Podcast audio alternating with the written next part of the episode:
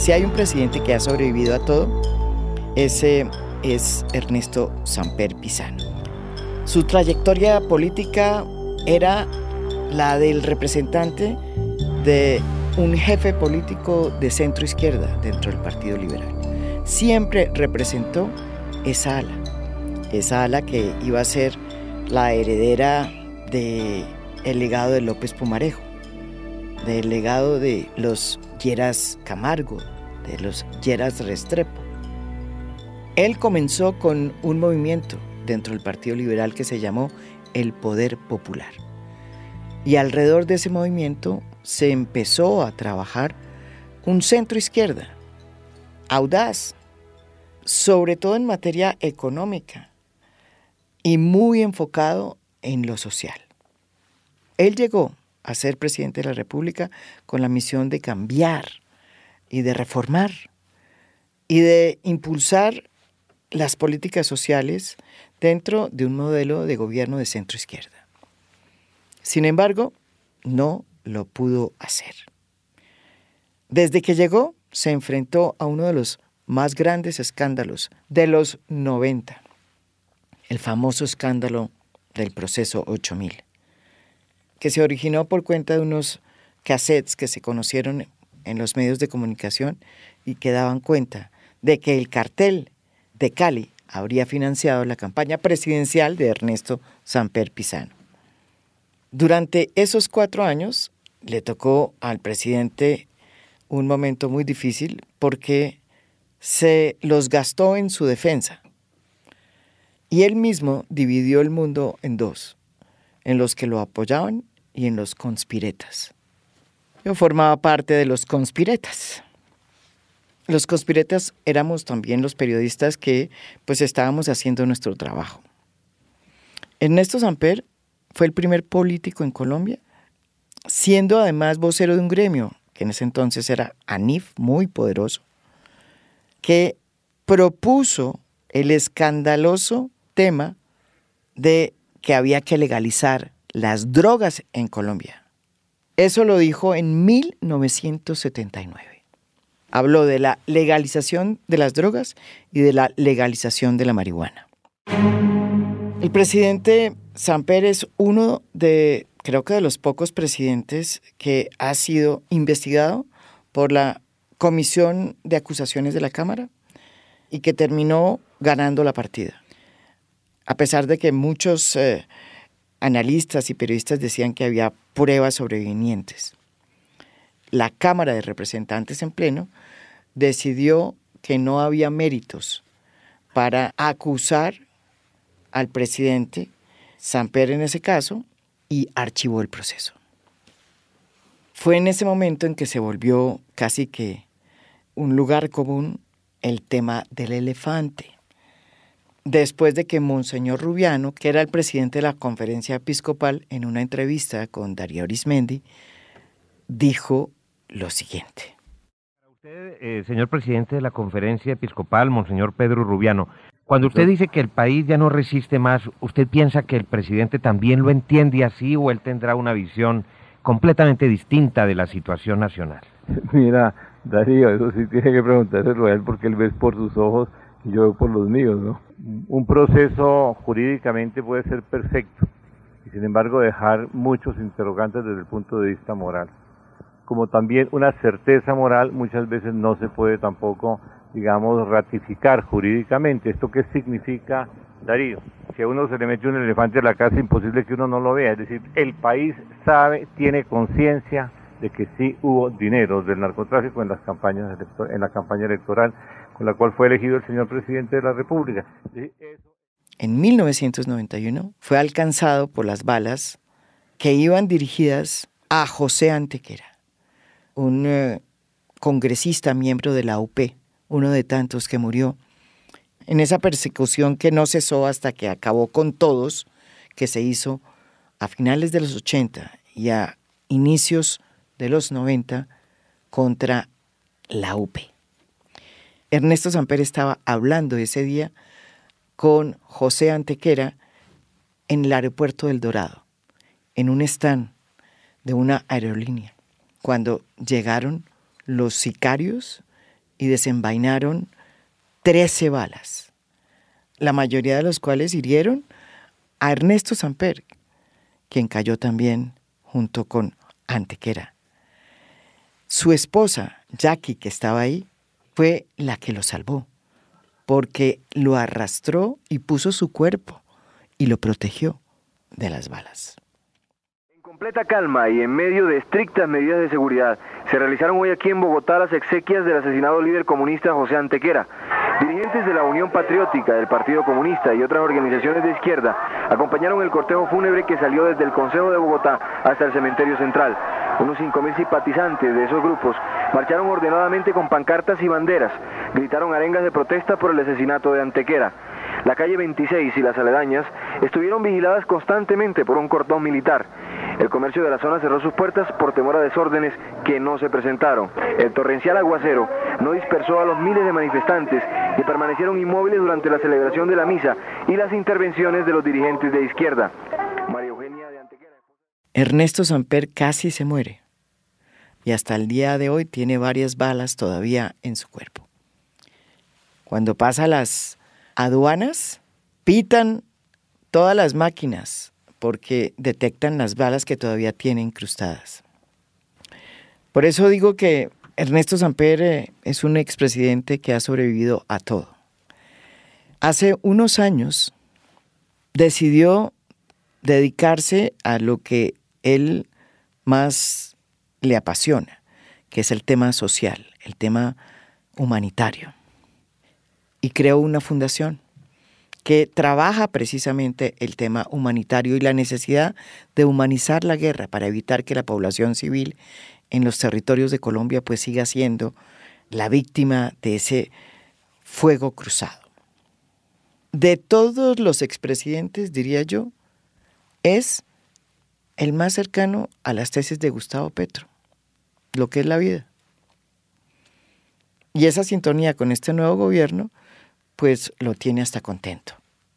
Fue el primer expresidente que fue a la Comisión de la Verdad, a sabiendas de que no era explícito que eh, la comisión recibiera a expresidentes, él decidió abrir esa puerta y fue el primero en ir. Y contó su verdad sobre lo que sucedió en su gobierno alrededor del proceso 8000.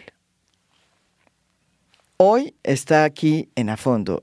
Les cuento una anécdota y digo que casi que no llega porque la vez pasada que teníamos cita con el expresidente de Samper, se nos fue la luz. ¿Será un hecho premonitorio? Se nos fue la luz todo el día y no pudimos hacer la entrevista. Hoy, con luz, lo tenemos aquí en A Fondo. Bienvenido aquí. Y precisamente acaba de sacar un libro donde se publica enteramente la entrevista que él tuvo en la Comisión de la Verdad. Hemos tenido dificultades logísticas, pero no, muchas gracias, María Jimena, y muy contento de estar en, en este programa.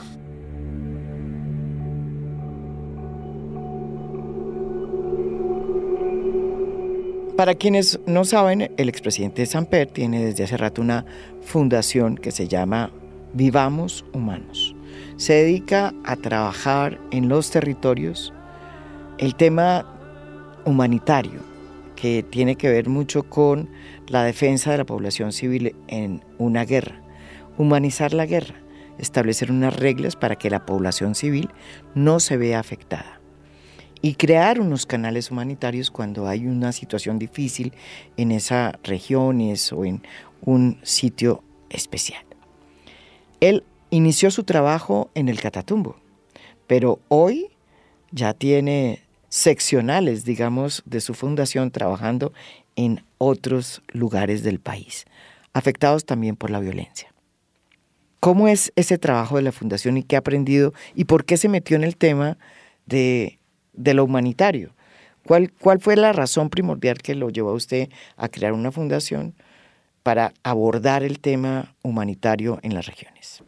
Bueno, cuando yo dejé la presidencia y volví al sector privado, privado secretaria, privado mensajero, privado todo, eh, fundé una corporación que se llama Vivamos Humanos porque durante mi gobierno se aprobaron los protocolos 1 y 2 de la Convención de Ginebra, que desarrollaron por primera vez lo que se consagró en la Constitución de 1991, que era el derecho internacional humanitario como fuente de derecho. Hubo toda una discusión de muchos años en que los militares se oponían al derecho internacional humanitario porque consideraban que era como reconocerle el estado de beligerancia a, las FARC, en fin, todo un debate que se solucionó o se, se zanjó en, en 1991. Entonces yo dije, ¿a qué temas me puedo dedicar como expresidente? Y sin duda, uno de los primeros y más importantes para mí era el tema humanitario, la necesidad de que se humanizara el conflicto mientras que se podía llegar a la paz. Entonces la humanización y la paz han sido como los temas, digamos, recurrentes de mi actividad política en Colombia en los últimos 25 años. Eh, una de esas, de esas gestiones que hicimos fue todo el, acuerdo humanitario que promovimos con Alfonso López para el intercambio de, los soldados de las delicias y después el intercambio de los secuestrados, que, que, no se pudo hacer porque Uribe no quiso aceptar un acuerdo humanitario para intercambiar digamos, guerrilleros presos por personas que estaban retenidas. Y más recientemente, pues, eh, aterrizamos en el Catatumbo hace como unos 10 años. Comenzamos a ver la tragedia humanitaria que se estaba viviendo en el Catatumbo y comenzamos a perfilar lo que podría ser una propuesta humanitaria para el Catatumbo que incluía pues la sustitución social de cultivos, el tema de la protección de escuelas, eh, el tema de la movilidad de la gente y por supuesto la protección de la vida, que es el, tema más importante. Eh, hubo casi que una especie de piloto en el Catatumbo que en, en, La Habana lo tomaron como un modelo de lo que podría ser el desarrollo territorial de los acuerdos de La Habana en estos aspectos tan importantes.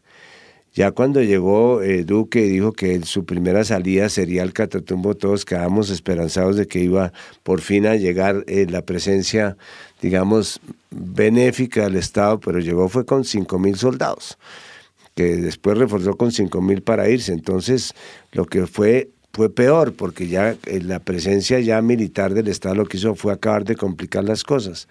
Pero comenzamos a trabajar una mesa humanitaria logramos que los eh, actores armados irregulares como los que actúan en la zona, algo de lo que quedó las FARC, el ELN, los pelusos, inclusive algunos de los sectores paramilitares, aceptaran los términos de lo que podría ser un acuerdo humanitario, pero faltaba la quiescencia del gobierno, porque los acuerdos humanitarios no los hace la población civil para autodefenderse, sino los hacen los actores armados para protegerla y el gobierno nunca quiso ni siquiera asistir a las mesas humanitarias ni, ni recibió al, presidente de la Comisión del Senado para la Paz, que era en ese entonces Roy Barreras. No fue posible, pero sí fue posible que se abrieran experimentos parecidos, digamos, de mesas humanitarias en Tumaco, que nos lo pidieron. Después hicimos una alianza estratégica con Monseñor Monsalve para desarrollar procesos humanitarios en, en el Chocó, en el Cauca, y últimamente aparecieron también hasta gente de Córdoba y de la Sierra Nevada y el Magdalena Media.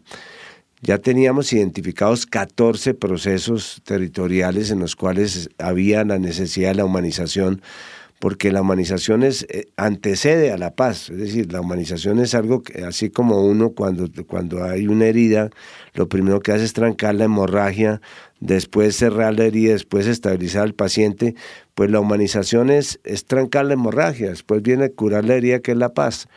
Y entonces resolvimos hacer el esfuerzo con, estos, eh, con este comité de impulso de convocar una coordinadora para que esos 14 territorios identificaran sus posiciones, que se reunió en Bogotá en, en el mes de abril, y esa coordinadora acordó que le propondría al siguiente gobierno una agenda humanitaria para que todos estos procesos que se están reactivando, de los cuales podemos hablar ahora, que se están reactivando, como el del ELN y los otros que puedan venir, pues incluyeran el componente básico de la humanización. Y esa fue la agenda humanitaria que se presentó la semana pasada al presidente, al presidente Petro, a su equipo de paz, que son, hombre, Aquí hay unos mínimos humanitarios que son distinción entre combatientes y no combatientes, la protección de la vida, la integridad física las escuelas, eh, el tema de la sustitución social de cultivos. Eh, a partir de ese derrotero, ¿por qué no relanza la paz desde los territorios? Y eso coincidió con la propuesta del mismo presidente que la, la paz comenzaría a trabajar la paz, a construirla desde los territorios y ahí estamos. Esta semana con presencia de delegaciones internacionales, hicimos ya el relanzamiento formal de la agenda humanitaria con la presencia del comisionado de paz, con la presencia de la Comisión de Paz del Congreso, con la cual somos como hermanos siameses. Iván, con Iván. con, con, Iván que ahora resultó, eh, fue elegido presidente, eh, con la participación de COMPA, que es como la comisión étnica, la conferencia episcopal. Estamos muy contentos porque pasamos de, transitar por unos caminos en que nos, nos, nos chuzaban las llamadas, nos perfilaban, cualquier cosa que dijéramos era eh, terroristas. El país está como ahora, pasó como una avenida, como una autopista, que es la de la paz, y en eso estamos. ¿Usted nunca pudo entonces hablar con el presidente Iván Duque sobre estas eh, propuestas que ustedes estaban adelantando en las diferentes regiones? Ni sobre esto ni sobre nada. Yo no conozco al presidente Duque. Es el primer presidente que no conozco en 40 años que lleva haciendo política.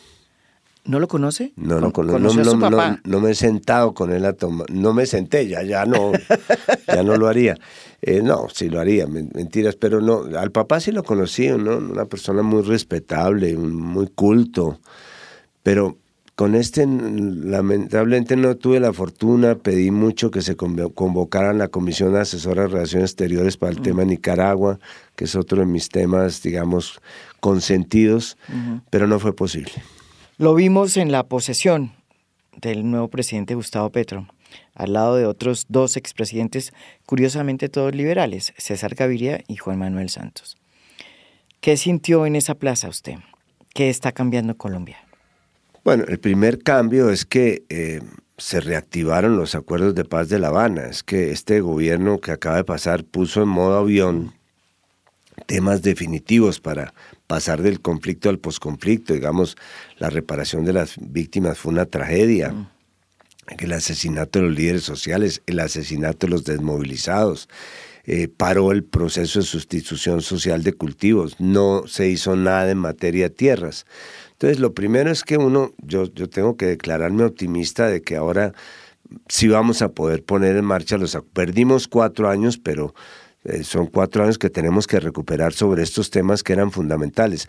Claro que hay hechos de paz que no fueron resultado del gobierno, sino resultado de los acuerdos.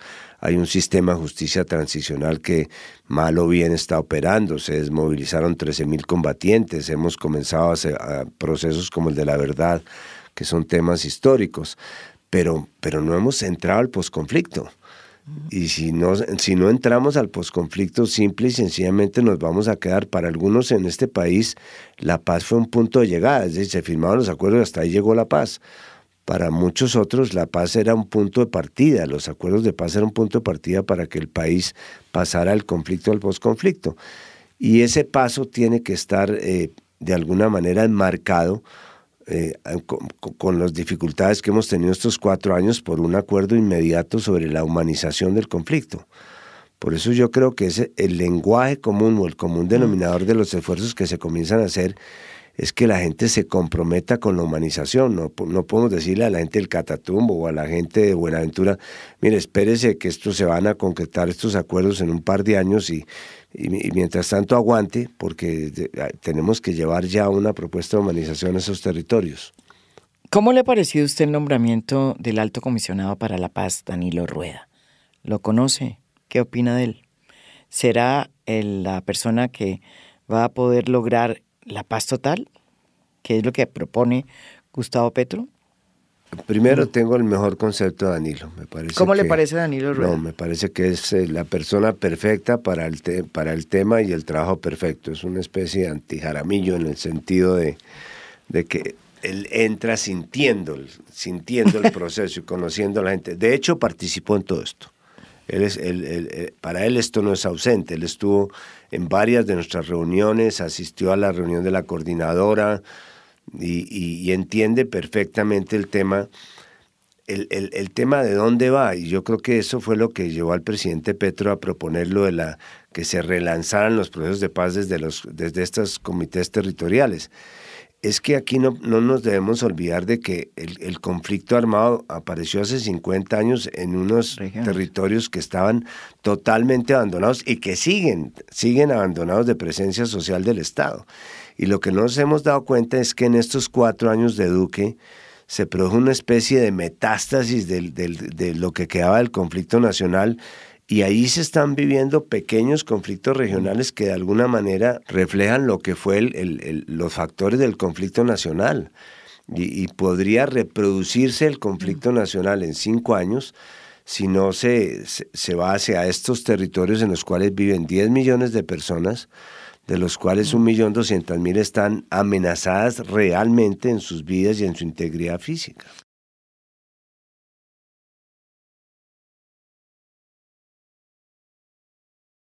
Usted ha dicho que Danilo Rueda, el nuevo alto comisionado para la paz, es un anti-Jaramillo, hablando de, Sergio Jaramillo, que fue el alto comisionado para la paz, que además llevó a cabo la firma del acuerdo de paz bajo el gobierno de Juan Manuel Santos. ¿A qué se refiere? Porque yo le voy a decir una cosa, creo que lo que hizo Sergio Jaramillo es eh, invaluable para el país, gústele a uno o no. ¿Por qué esa puya contra Sergio Jaramillo? Yo creo que Jaramillo cumplió un buen papel en el tema de la prenegociación, pero, pero faltó meterle sentimiento al proceso de paz de, La Habana. Yo creo que eh, uno de los principales problemas de, de los acuerdos de La Habana es que la gente no los sentía suyos, no se socializaron eh, eso explica por qué se perdió el plebiscito por la paz. No es que la gente estuviera en contra de la paz, sino que cogieron eh, supuestos partes del acuerdo, como la ideología de género que nunca estuvo presente allí, para satanizar los acuerdos y para llevar a, producir un voto negativo. el primer error fue haber llevado, sometido eso a un plebiscito, que no estaba ni siquiera convenido. Pero si se llevó a eso y si se pensaba que eso iba a legitimar los acuerdos, lo que le dio fue la oportunidad a los enemigos del gobierno, a los enemigos de la paz, a los, a los sectores de derecha, de capitalizar todos los odios eh, en, contra de la paz, lo cual es lo más injusto que se pueda presentar y que se ha presentado en otros proyectos plebiscitarios como el caso del Brexit o el caso de mm. Chile que se podría presentar ahora. y es que es mucho más fácil sumar los odios para votar en contra de una buena iniciativa que, que atraer la gente que está respaldándola. Entiendo por lo que usted está sugiriendo que usted nunca hubiera planteado la opción del plebiscito, como lo hizo Juan Manuel Santos con el acuerdo de paz. ¿Es así? Sí, pero no, yo creo que el plebiscito se hizo cuando lo reeligieron. Yo lo hubiera pensado así, porque él se religió con la paz pero además eh, no midió que en ese momento el plebiscito iba a ser sobre su gobierno o sobre los aspectos que en ese momento la gente estaba rechazando, inclusive alrededor de la paz. Todo estaba convenido para que se, el plebiscito lo referendara el Congreso a través del desarrollo constitucional, el desarrollo legal. Es que yo creo que hoy día es complicado meterse a referendaciones plebiscitarias, porque no sé, hay una especie de algoritmo mágico que consigue que todo termine 50 versus 50, no sé, se, mm. se ha dado cuenta. Mm. Todo termina 50 contra 50, el Brexit, lo de Trump, lo de Biden, ¿no? Eh, lo, lo, de Chile. Y yo creo que eso es el efecto de polarización que consiguen las redes, de que colocan a unos de un lado y a otros de otro lado. Pero es más fácil colocar a los que están en contra de un lado que colocar a los que están a favor. ¿Usted le dijo eso a Juan Manuel Santos cuando eh, se planteó lo del plebiscito? ¿Usted hablaba con Juan Manuel Santos? Sí, yo tuve... ¿Usted tiene muy buena relación con él? Tengo muy buena relación con él, las conservamos.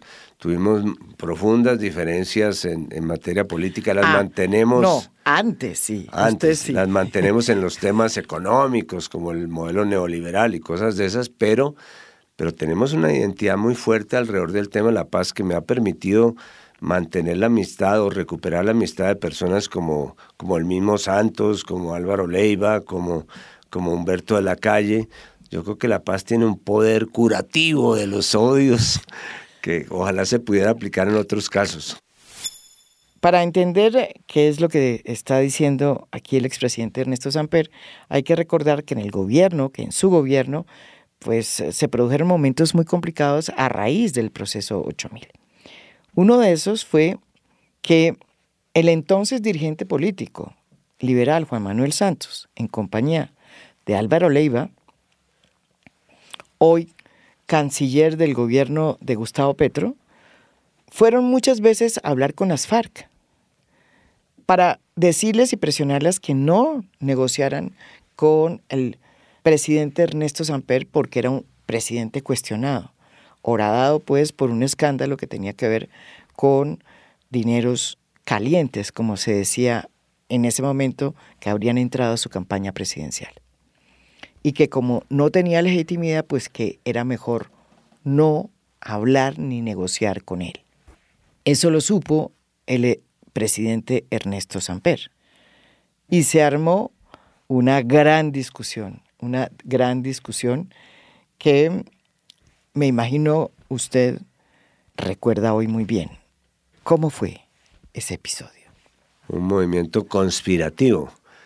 Eh, ¿Cómo, ¿Cómo definiría usted eso? No, yo creo que fue un intento de, un intento un poco ingenuo de desestabilización ah, y un poco inútil porque era faltando seis meses para que yo me fuera. De tal manera que no hubiera tenido un efecto práctico eh, de ninguna naturaleza, pero, pero quiero confesarle que ese episodio eh, no lo consigné en mis declaraciones que hice ante la Comisión de la Verdad. ¿Por qué? Porque, porque consideré que que había sido de alguna manera ese episodio superado con lo que después, con algunos protagonistas del episodio, como el mismo Santos o Leiva, nos pudimos poner de acuerdo alrededor de temas como el de la paz.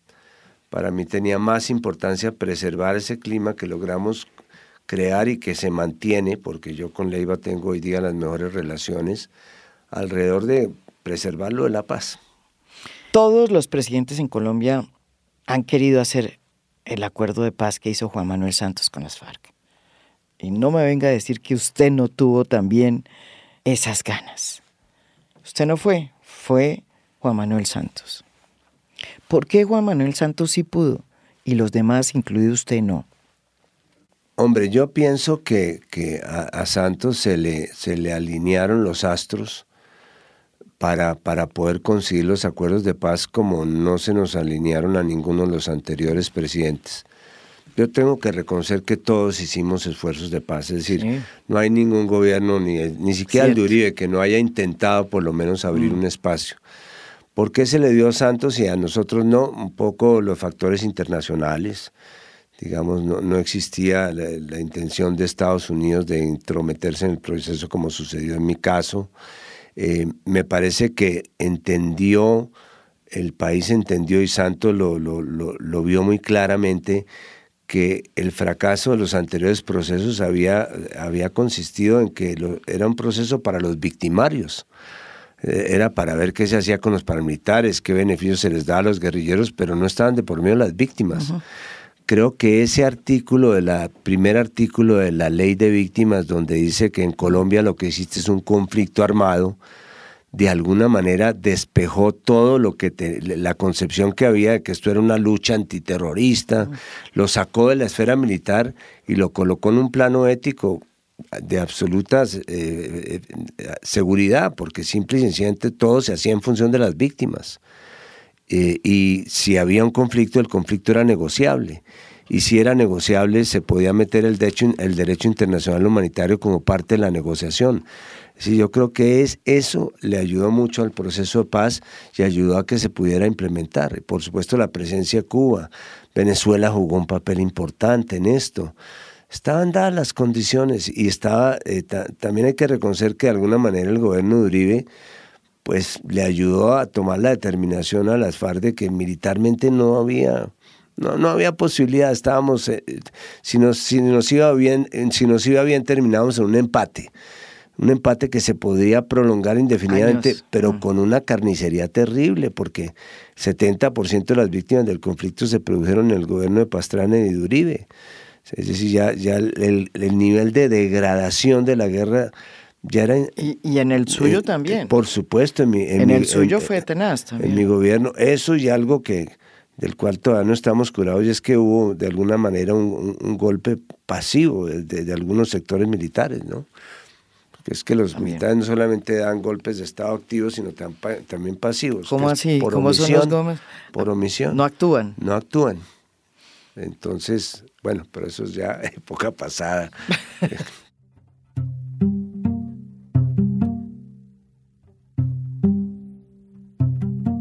Entonces, ¿será que a Gustavo Petro se le van a alinear esos eh, astros que se le alinearon a Juan Manuel Santos cuando él llegó en el 2010? al poder. ¿Usted cree que se va a poder hacer la paz total que tanto ha prometido Gustavo Petro? Sí, yo creo que ese camino quedó despejado desde el final del gobierno de Santos. Eh, cometimos, digo, los que estamos a favor de la paz, eh, la ingenuidad de pensar que lo que se había acordado al terminar el gobierno de Santos, que incluía un cese bilateral del fuego, era algo que podía estimular al gobierno de Duque a, engancharse con el proceso del ELN porque le quedaba muy fácil arrancar de donde estaba y haber, terminado exitosamente el proceso. Eh, pero ahí están, ahí, están las bases y hay que comenzar de donde, de, donde quedó. no, necesitaríamos volver a empezar de cero. Entonces me parece que las cosas se, se, se, se deshacen como se hacen Mm, por supuesto que hay que eh, devolver las órdenes de las solicitudes de extradición, me parece que es un punto fundamental. Los protocolos.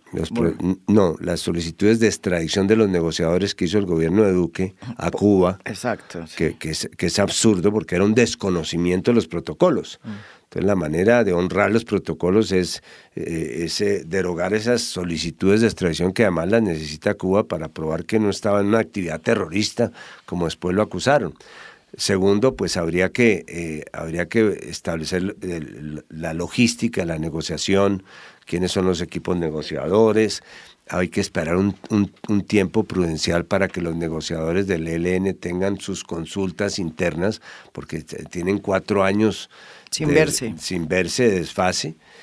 Pero son, son aspectos que me parece que son irrelevantes desde el punto de vista circunstancial con el hecho de que hay una voluntad clara del gobierno de Petro de seguir adelante, no solamente con estos acuerdos, sino lo que él ha llamado la paz total, que es muy interesante como complemento de los acuerdos con el ELN. Lo importante es entender aquí que aquí hay dos caminos distintos para llegar a un a un, a un mismo punto de encuentro que es el, el, tema de la paz. ¿Cuáles son esos dos caminos? Yo creo que el camino de, del ELN eh, pues es un camino de la negociación mm. política, de justicia restaurativa, en fin, fue el mismo que se transitó de alguna forma con las FARC. Me parece que en el caso de las organizaciones criminales lo que hay que hacer es lo que ha llamado con razón Leiva una política de acogimiento, que fue un poco lo que empezamos a hacer con el cartel de Cali en mi gobierno, que era un sometimiento a la justicia, pero un sometimiento no como resultado de una derrota militar, sino como resultado de, una, de un acuerdo sobre unos términos eh, y unas seguridades jurídicas que son las que se tienen que acordar y que van por el lado de la justicia ordinaria. ¿Y cómo era esa política de acogimiento con el cartel de Cali que usted intentó hacer y que eh, se le devolvió. Pues en realidad yo, yo participé desde cuando estaba ministro de Desarrollo de, Gaviria, de esos primeros pasos en los cuales estuvo muy involucrado el fiscal eh, Gustavo de Grave.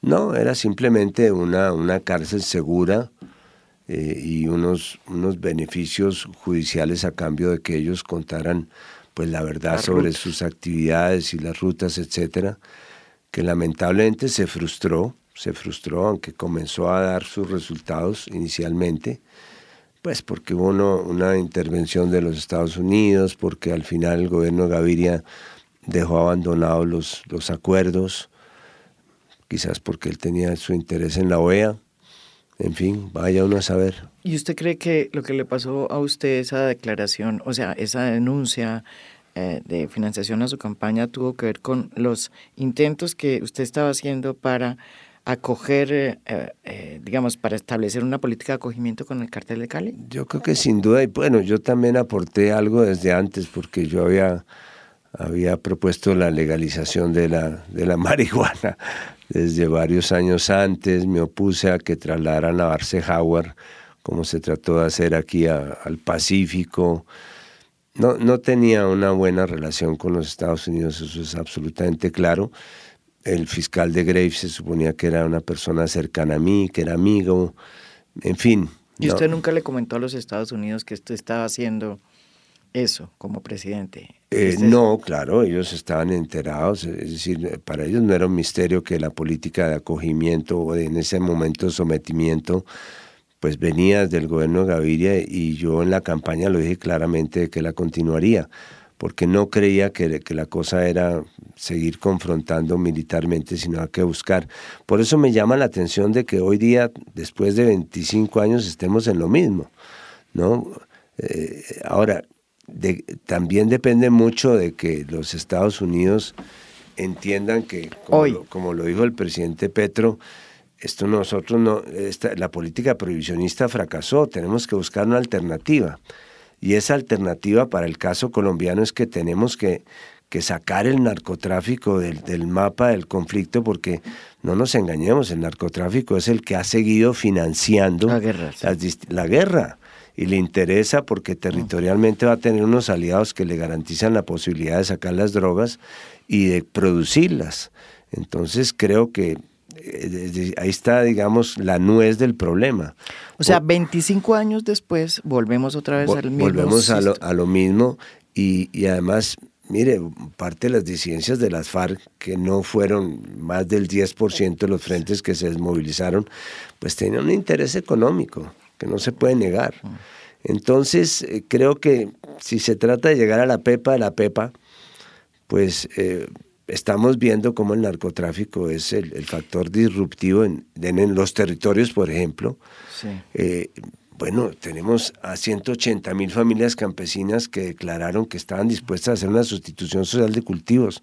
María Jimena, en mi, en mi gobierno, que se diseñó el programa de sustitución social que se llamaba entonces el Plante, en el primer año, lo sabe Eduardo Díaz, que fue el que lo manejó, no, no, no apareció nadie, nadie quería sustituir. Hoy día ese patrimonio de haber tenido 180 mil personas que decían yo quiero sustituir a las buenas, no sé cuánta gente de esa gente se perdió precisamente por haber dejado estancado el programa. Otro de los momentos difíciles que mm, cuestionaron duramente eh, la legitimidad de ese gobierno fue el asesinato del dirigente conservador y periodista, director del siglo de ese momento, Álvaro Gómez Hurtado. Un asesinato que hoy se ha convertido en una gran disputa.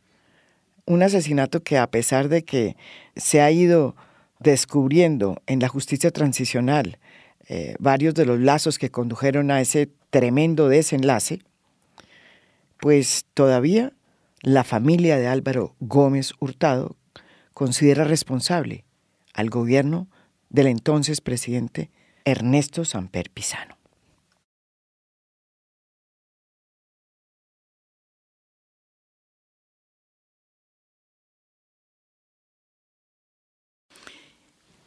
¿Usted cree que en esta oportunidad los Estados Unidos van a entender eh, este tipo de negociaciones? Eh, yo creo que sí, porque... Porque es negociar con el narcotráfico. No, porque es que ellos no se pueden arriesgar a perder el, último aliado fiable que les queda en, la región. Es decir, Colombia es, eh, eh, es, es su, de alguna manera es el aliado que les queda en la región para no solamente para desarrollar sus políticas de lucha contra el narcotráfico, sino para desarrollar toda sus, su política internacional. Es que, es que la región está viendo una ola progresista muy evidente. El tema de López Obrador en México, el tema de, Fernández en Argentina, el tema de Boric en, el, en, Chile. Castillo en el Perú, Balula, eh, ahora está Petro. Entonces la región, esta región es distinta a la que existía hace 10 años y ellos no se pueden arriesgar a perder un, aliado como Colombia y creo que eso los, los debe llevar pragmáticamente como son ellos a hacer una reflexión sobre que este puede ser un camino para, para si, no, si no acabar con el narcotráfico, por lo menos que Colombia válidamente acabe con el mayor factor de perturbación del conflicto que es los dineros del narcotráfico. Usted también ha sido uno de los expresidentes que mejor relaciones ha tenido con Venezuela. Em, con Chávez y con Maduro, diría yo. Más con Maduro que con Chávez. Ah, es que Chávez no me tocó. ¿Dónde tocó? Me tocó como al final, pero cuando estuve en UNASUR sí tuve una, una relación más estrecha con Venezuela. Y también me parece una locura lo que hizo, lo que hizo Duque. Es decir, independientemente, Duque estableció una forma de diplomacia inédita en Colombia, pero que se está generalizando lamentablemente en el mundo, que es la diplomacia ideológica, de que yo no tengo relaciones sino con las personas o los gobiernos que piensan igual a como pienso yo. Eso, esa ideologización de las relaciones internacionales que inauguró Trump, me parece que puede acabar con, con todos los esfuerzos de globalización que se están haciendo. Y aquí eso se dio en el caso concreto de Venezuela. Nosotros no, podemos, no pudimos no teníamos derecho a declararle una especie de guerra eh, no activa a Venezuela. Venezuela es demasiado importante para nosotros como para que no tengamos relaciones así sean especiales. Tenemos dos millones de colombianos viviendo allá, dos millones de venezolanos viviendo acá, cuatro millones viviendo en las fronteras, dos mil kilómetros de fronteras, teníamos relaciones económicas. Eh, y, Duque se inventó la idea de que las relaciones internacionales eran relaciones entre los gobiernos y, personales entre los presidentes. Y por eso le fracasó el grupo del IME, y por eso le fracasó Prosur. Pero era un club de niños de derecha. Y ahora, las posibilidades, digamos, de abrir esa ventana, eh, de restaurar las relaciones políticas y económicas, pues están en la mesa. Sin embargo, parece que no es tan fácil. Eh, no es así una cosa de... Soplar y hacer botellas. Soplar y hacer botellas, no. ¿Qué se necesita? O sea, ¿qué diría usted que se necesita para poder? Porque es que eh, parecería que sin Venezuela, como pasó en la época de Juan Manuel Santos, sin Venezuela hubiera sido muy difícil que las FARC también hubieran sentado, se hubieran sentado en la mesa. Y hoy nos vuelve a pasar un poco lo mismo. Sin Venezuela, pues eh, la situación con el ELN, por lo pronto, pues es difícil eh, si Venezuela no está. Es verdad. Porque el ELN allá tiene un comportamiento muy complicado. El ELN allá es sostén de ese régimen. Como se le quiera llamar, pero es un sostén del régimen. Y acá es una guerrilla. ¿Cómo hace uno ahí? Pues lo primero es que el, el, aporte, el apoyo de Venezuela desde el punto logístico es muy importante. Ellos fueron los que hicieron posible el desplazamiento de la gente, los mm. contactos, etc. Pero yo me atrevería a decir que yo le hubiera rapado la mano ayer a Padrino, cuando dice que quieren empezar a restablecer las relaciones militares, porque Venezuela no podría aceptar la presencia de grupos alzados en armas colombianos en territorio venezolano si se restablecen las relaciones militares. Es decir, eso es el primer beneficio que yo obtendría de las relaciones sería, bueno, vamos a cuidarnos conjuntamente. Y no, a no permitir que el ELN... A no permitir que haya presencia de grupos armados ilegales en el otro lado de la frontera, así de sencillo. Cuando yo estaba presidente, eh, las FARC se metieron a, a, un pueblo de Venezuela y mataron 12 guardias venezolanos. De ahí nació, nos pusimos en contacto con Caldera y creamos un mecanismo que se llama el Combifront, que era una unidad de, respuesta rápida integrada por unidades militares y de inteligencia de los ejércitos, de los dos ejércitos, que cuando había cualquier problema en la frontera respondían rápidamente los dos. Entonces, crear mecanismos como ese, por ejemplo, bueno, hagamos un mecanismo de, conjunto para cuidar las fronteras, eso sería una gran utilidad para Colombia. Lo digo con, con todo el, el, cariño que tendría que la gente que está ahí se reincorporara en esta política de paz total, pero entrar a las buenas.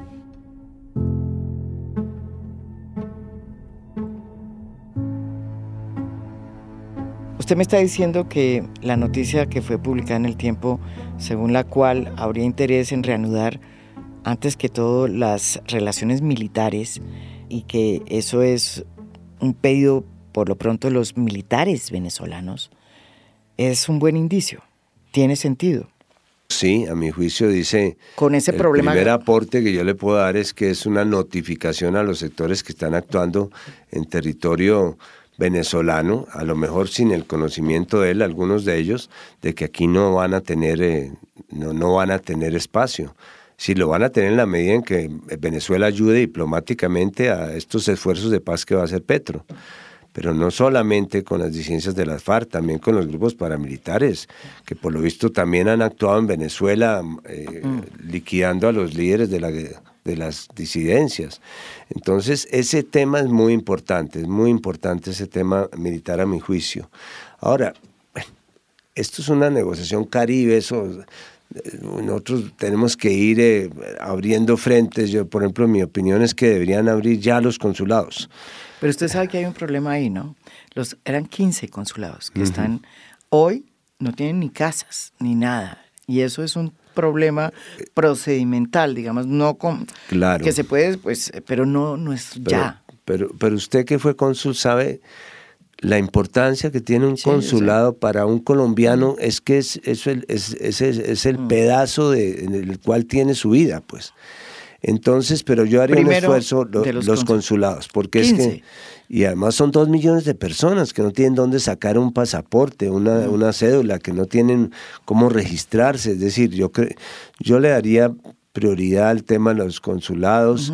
Eh, me parece que, por supuesto, este tema militar para mí es muy importante, sobre todo si lo abre, abre el camino a Venezuela. Eh, en fin.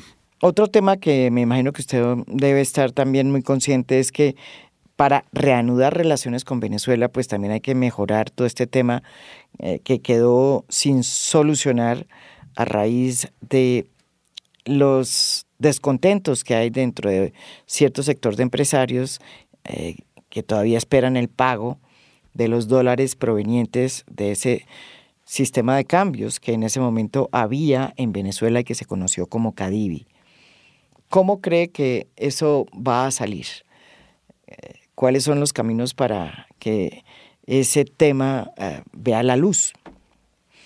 Y lo digo porque muchas de esas deudas, de acuerdo a lo que dice Venezuela, son deudas que no se deberían pagar porque son producto de subfacturaciones. ¿Cómo ve este problema? ¿Cómo desenmadejar este problema? Eso está caminando, se está arreglando. Cuando yo estaba en UNASUR, nosotros propusimos una política económica distinta a Venezuela que partía de la base de unificar las tasas de cambio. Nos parecía absolutamente imposible. Ahí estuvimos trabajando con personas como José Antonio Campo eh, o Minami. Era un grupo de economistas que propusimos, hombre, haga una sola tasa de cambio, porque si no se le va, por ahí se le va a ir todo. Yo creo que de alguna manera... Había nueve tasas de cambio. Nueve tasas de cambio que era inmanejable. Una tasa para los cereales, una tasa para el petróleo, una tasa... Eso no manejaba nadie en la economía así. Pero curiosamente, eh, la dolarización de la economía venezolana la está sacando adelante. Es decir, hoy día la situación económica no es tan dramática como era hace dos o tres años. Y lo dicen los mismos empresarios, gente que está pensando inclusive a volver allí porque tiene, tenía inversiones o lo que sea, porque se está produciendo la dolarización. Ahora, tenemos diferencias políticas con, con, con Venezuela, sí. Es decir, yo creo que pero eso no los podemos expresar rompiendo las relaciones, sino acompañándolos, por ejemplo, en procesos como el que nosotros estamos haciendo de paz. Ellos también están haciendo su proceso de reconciliación, el diálogo que se está haciendo con la oposición, eh, en el cual yo soy no soy tan optimista como algunos, pero no tanto por el gobierno, sino por la oposición, que es un desastre. Son, son, son nueve vedettes que no se ponen de acuerdo ni para ir al baño. Entonces, hay cuatro. entonces me parece que si la oposición acepta el, desafío y hay unas reformas institucionales y esas reformas institucionales pueden terminar unas elecciones generales y en esas elecciones se relegitima todo el sistema político, sí, yo, yo apoyaría esa salida, pero, pero a las malas no. A las malas no. También hay en este tema un episodio, un capítulo que poco a poco empieza a tomar forma y que la gente debería conocer y es relacionado con la suerte de monómeros. Para los que no saben qué es monómeros, pues monómeros eh, fue una empresa hasta hace muy poco, 2015, binacional, una empresa colombo-venezolana. Después del 2005, Uribe decidió venderla y hoy es una empresa venezolana. Por razones que eh, no tenemos tiempo de explicar, esa empresa está en manos de la oposición de un tiempo para acá. Y la oposición ha tenido muy mal manejo de una empresa que es vital para la economía colombiana. ¿Por qué? Porque es la que suministra los fertilizantes, la mayoría de los fertilizantes que se utilizan en la agroindustria. Sin monómeros, el precio de los fertilizantes ha ido en aumento y teniendo en cuenta que tenemos una empresa que produce fertilizantes y que a través de la urea que venía de Venezuela se podía aquí conseguir fertilizantes a muy buen precio, pues es de vital importancia que esa empresa pues eh, no se caiga, no se muera. Porque claro, está en una situación muy complicada financieramente, ha sido intervenida, en el gobierno de Duque fue intervenida por la Superintendencia de Industria y Comercio y tiene unos serios problemas financieros. Dentro de los acuerdos que se ha establecido para restablecer las relaciones con Venezuela está precisamente la devolución de esa empresa monómeros a Venezuela. Como lo planteó ayer el presidente, es que es increíble que nosotros en este momento en que el, precio de los fertilizantes está disparando la inflación de alimentos, la inflación, o sea, el precio de los alimentos, nosotros estemos importando comercialmente fertilizantes que podríamos estar produciendo en monómeros, que era el mayor productor de fertilizantes, eh, es, es, absolutamente increíble, pero son, son temas que es la ceguera colombiana llegó hasta tal punto de cerrar esta puerta y estar importando hoy día fertilizantes a precios comerciales cuando lo estamos pues, podríamos estar pagando a precios y todo por lo del cerco diplomático porque esa fue una de las consecuencias de y, me parece que el gran problema de Duque fue que subestimó a, a Maduro porque Realmente él decía que lo de Maduro era cuestión de días y hoy día eh, Duque está en su casa y Maduro sigue en el palacio. ¿Y por qué lo subestimó? Porque yo, independientemente de las consideraciones que tenga la gente, Maduro tiene una, una gran habilidad y es que es un gran negociador. Es decir, Maduro fue el que le negoció todos los rollos a, Chávez y ser negociador es, una profesión, es un don que, que no hay que menospreciar. Él es una persona que sabe negociar y yo creo que ojalá se restablezcan las relaciones y, que tengamos relaciones con todos los países, no por razones ideológicas, sino por razones internacionales. Las relaciones no se dan entre los gobiernos, se dan entre los estados, que fue lo mismo que pasó con Cuba. Desconocer los acuerdos que ha firmado eh, Juan Manuel Santos como jefe de Estado, eh, pues, diciendo que yo no firmé esos acuerdos, es absurdo o desconocer los, tratados de la Haya porque decir que nosotros no, estamos en la Haya porque eh, nosotros no firmamos los tratados que nos obligaban a estar en la Haya, pues es absurdo. Usted ha sido un expresidente que también ha estado muy cerca de todos los problemas que hemos tenido con Nicaragua. Desde que se produjo el primer fallo adverso a Colombia en el tema pues limítrofe con San Andrés, Providencia y Los Cayos. Gustavo Petro va a enfrentar en poco tiempo el próximo fallo, que puede ser también adverso a Colombia. Y como bien usted ha dicho, durante estos cuatro años la Comisión Asesora de Relaciones Exteriores, que está integrada por expresidentes, nunca fue citada ni reunida bajo el gobierno de Iván Duque. Es decir, ustedes nunca pudieron estar ahí para emitir sus opiniones sobre lo que podría suceder, por ejemplo, en el caso de Nicaragua. ¿Cómo ve esta situación? Sí, aquí eh, ya, tuvimos un fallo en el 2012, que fue el que nos quitó pues 76 mil kilómetros cuadrados. Tuvimos otro fallo eh, reciente por el incumplimiento del fallo del 2012, que a pesar de que lo trataron de presentar con pastillaje, es un fallo desfavorable totalmente a Colombia, porque ese Colombia no está cumpliendo. Y eso podría tener consecuencias como subir al Consejo de Seguridad para que nos obliguen a cumplirlo. Pero viene un tercer fallo, que es el de la plataforma extendida. Y es que si en Nicaragua logra demostrar que tiene una plataforma extendida que prácticamente llega hasta Cartagena, pues podrían, en aplicación estricta del derecho del mar, adjudicarle la plataforma extendida, que es, termina donde comienza, digamos, el presupuesto oceánico. Yo sobre esto tengo mi opinión personal y es que creo que Colombia, y eso la compartí con el presidente López desde hace 30 años, ha debido sentarse a negociar con Nicaragua hace, muchísimo tiempo.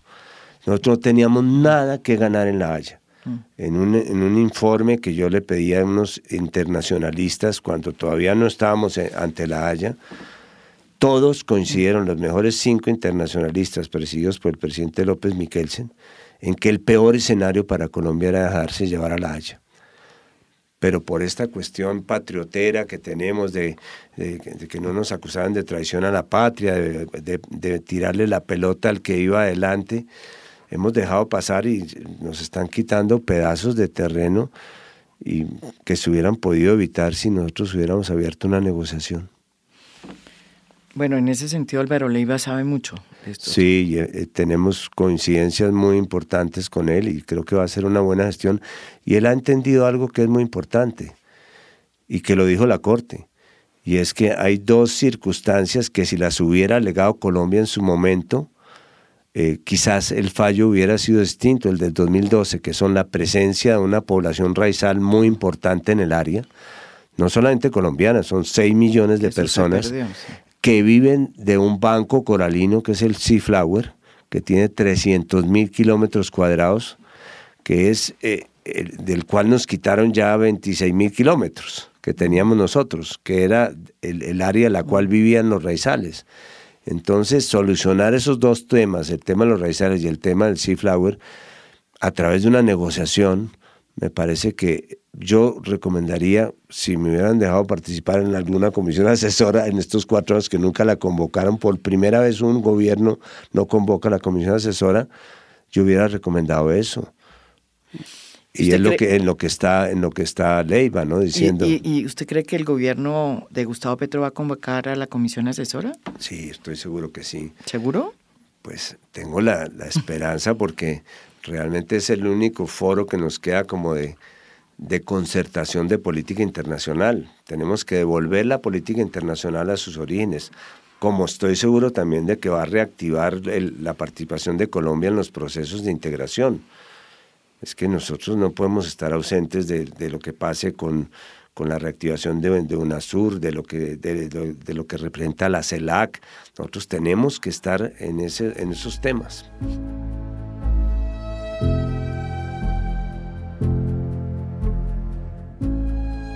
Yo recuerdo que usted me presentó a Álvaro Uribe, ¿y sabe por qué?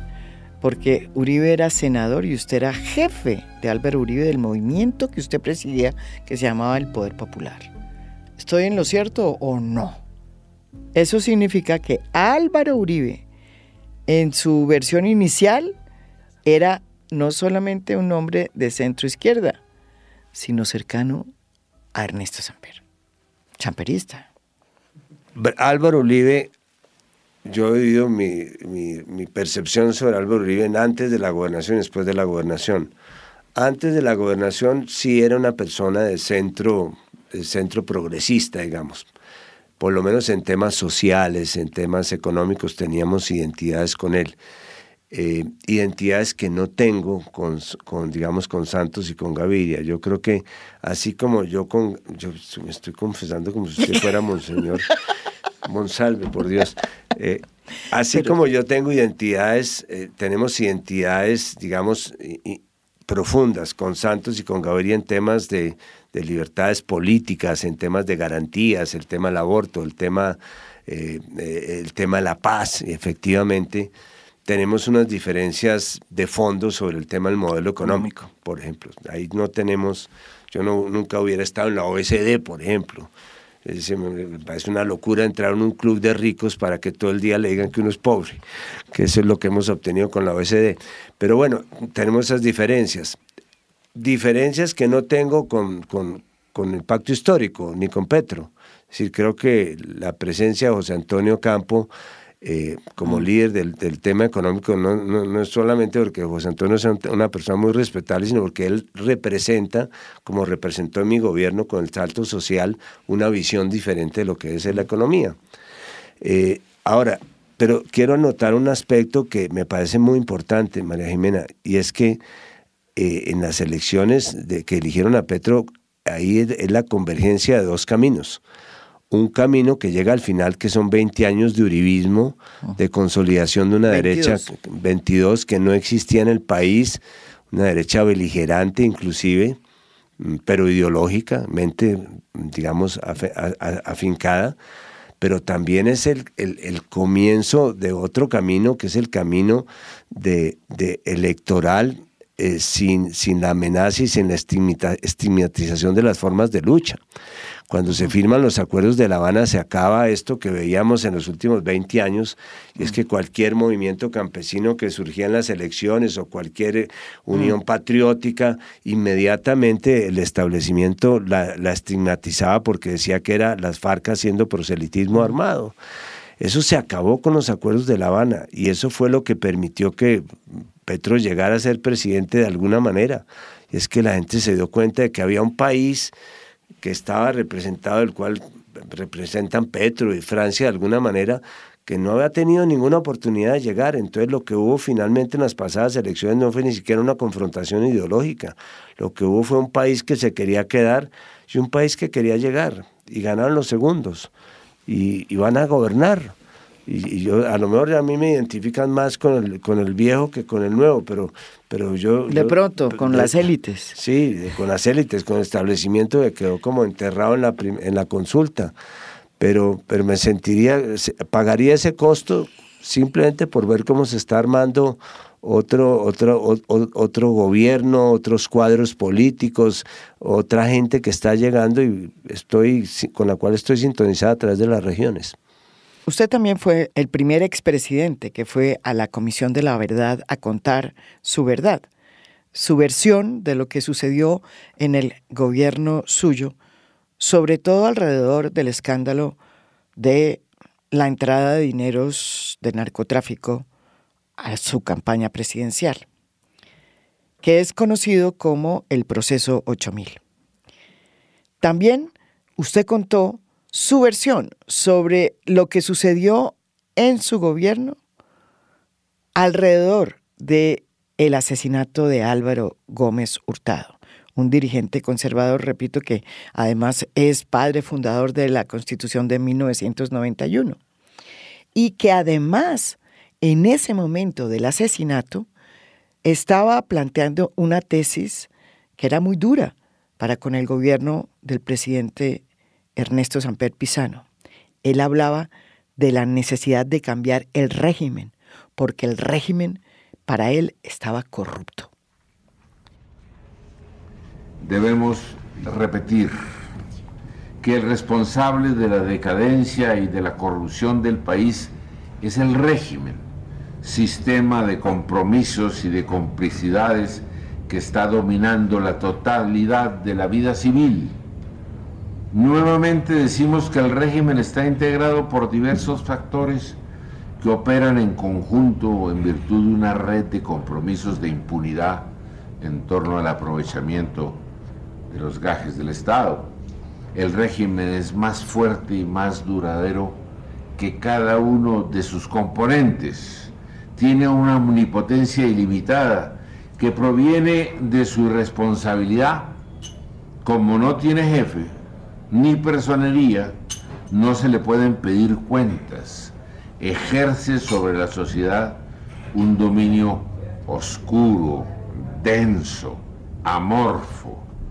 A ese régimen que se ha instaurado en Colombia imitando al que existe en México desde hace 66 años, con el nombre de PRI pertenecen con distintos grados de afiliación, Congreso, los partidos políticos, la prensa oficialista, algunos grandes bloques económicos y sectores minoritarios, y claro está, el gobierno. El gobierno es el agente más activo de este conglomerado de solidaridades ilegítimas. Al mismo tiempo actúa como un prisionero. Carece de independencia. No puede tener iniciativa. También como en México, nada se obtiene cambiando el gobierno porque lo que sigue imperturbable es precisamente el régimen. Esto lo dijo Álvaro Gómez en abril de 1995. Cinco meses después fue asesinado a la salida de la Universidad Sergio Arboleda cuando terminó una de sus clases habituales sobre la historia política y constitucional de Colombia. Vaya paradoja.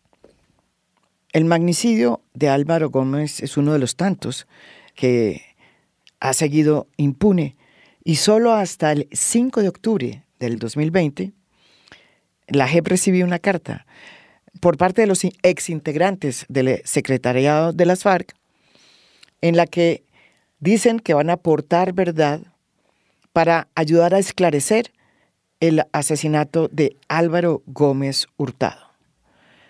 E incluso uno de los ex jefes de la antigua guerrilla de las FARC, Carlos Antonio Lozada, recuerda un episodio que está escrito en un libro de Manuel Marulanda, en donde se dice que fue precisamente Manuel Marulanda Vélez el que dio la orden de asesinar al dirigente conservador Álvaro Gómez Hurtado. Este homicidio. Eh, ¿Usted nos puede decir en qué contexto se dio la orden de asesinar al señor Álvaro Gómez Hurtado?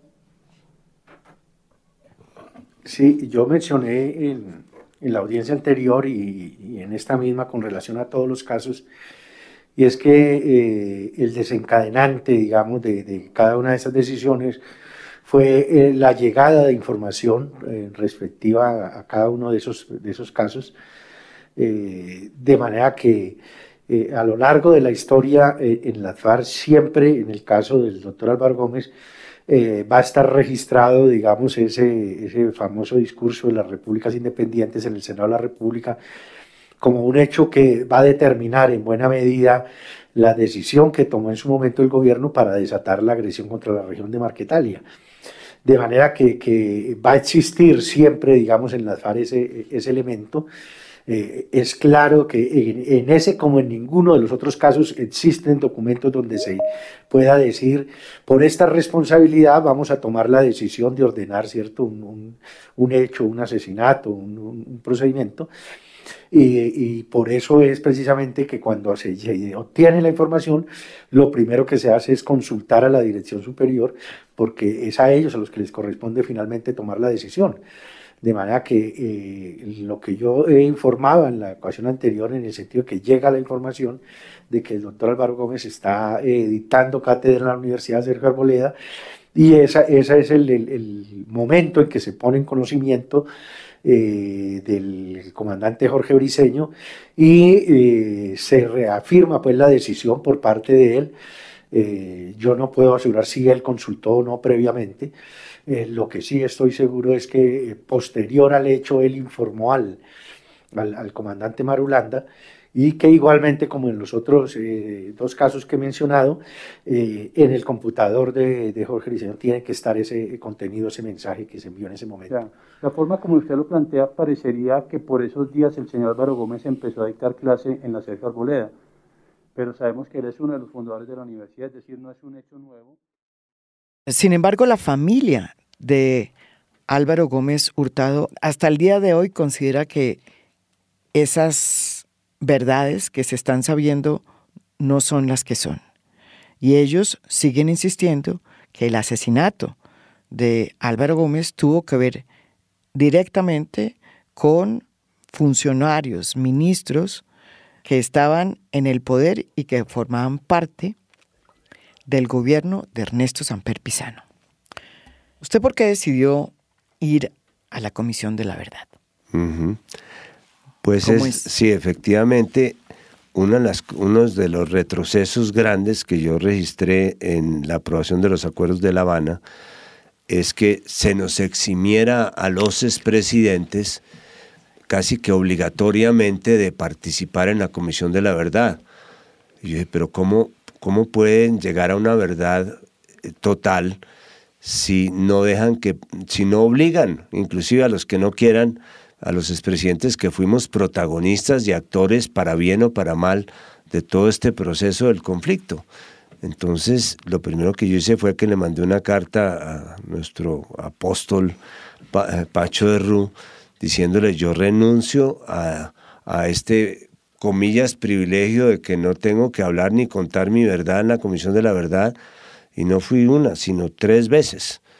E identificamos la agenda, los temas que de alguna manera podían eh, afectar o ayudar a entender la narrativa de lo que pasó, que eran no solamente el tema del proceso 8000, el asesinato de Álvaro Gómez Hurtado, eh, el tema de la base, el, tema de las delicias, la política de orden público y, sobre todo mi política en materia de drogas que me parecía muy interesante. Eh, y finalmente esto sirvió para que fueran los otros expresidentes. Yo tengo... Fue el primero, estoy de acuerdo. Yo modestamente pienso que eso ayudó para que personas como, como Santos, como el mismo Gaviria, hasta Pastrana, que no entendió a qué fue, pero fue, eh, pudieran entender que la importancia de que nosotros apareciéramos en eso. Y por eso mismo, y he hecho la cuña, ahora que estamos hablando de paz total, a mí lo que me queda faltando en este proceso de negociación con los grupos de derecha que se están haciendo y que yo apoyo, es que hay que buscar un espacio para que ellos también cuenten su verdad.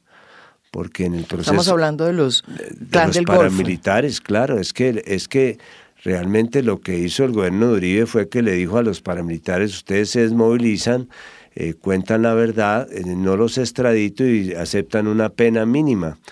Eh, pero ellos se desmovilizaron, no contaron la verdad, les dieron una pena mínima y después los extraditaron a Estados Unidos.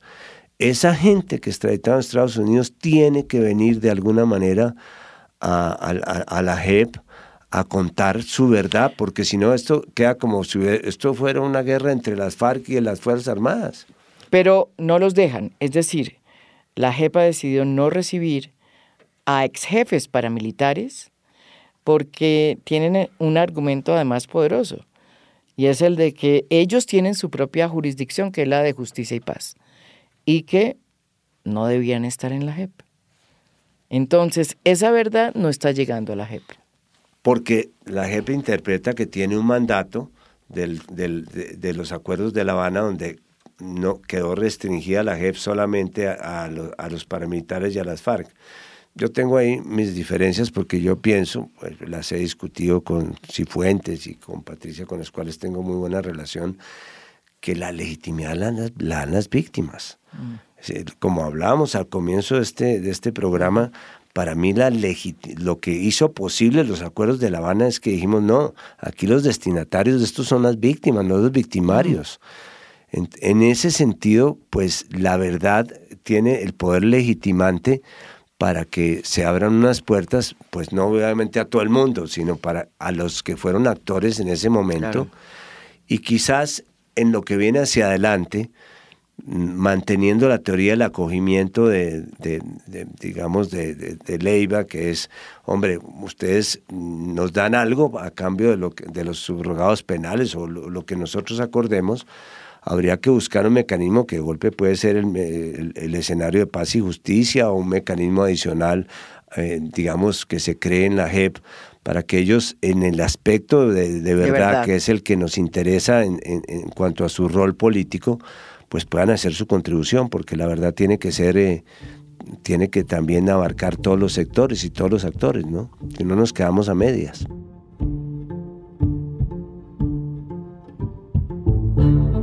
Esto es A Fondo, un podcast original de Spotify. Mi nombre es María Jimena Tuzán.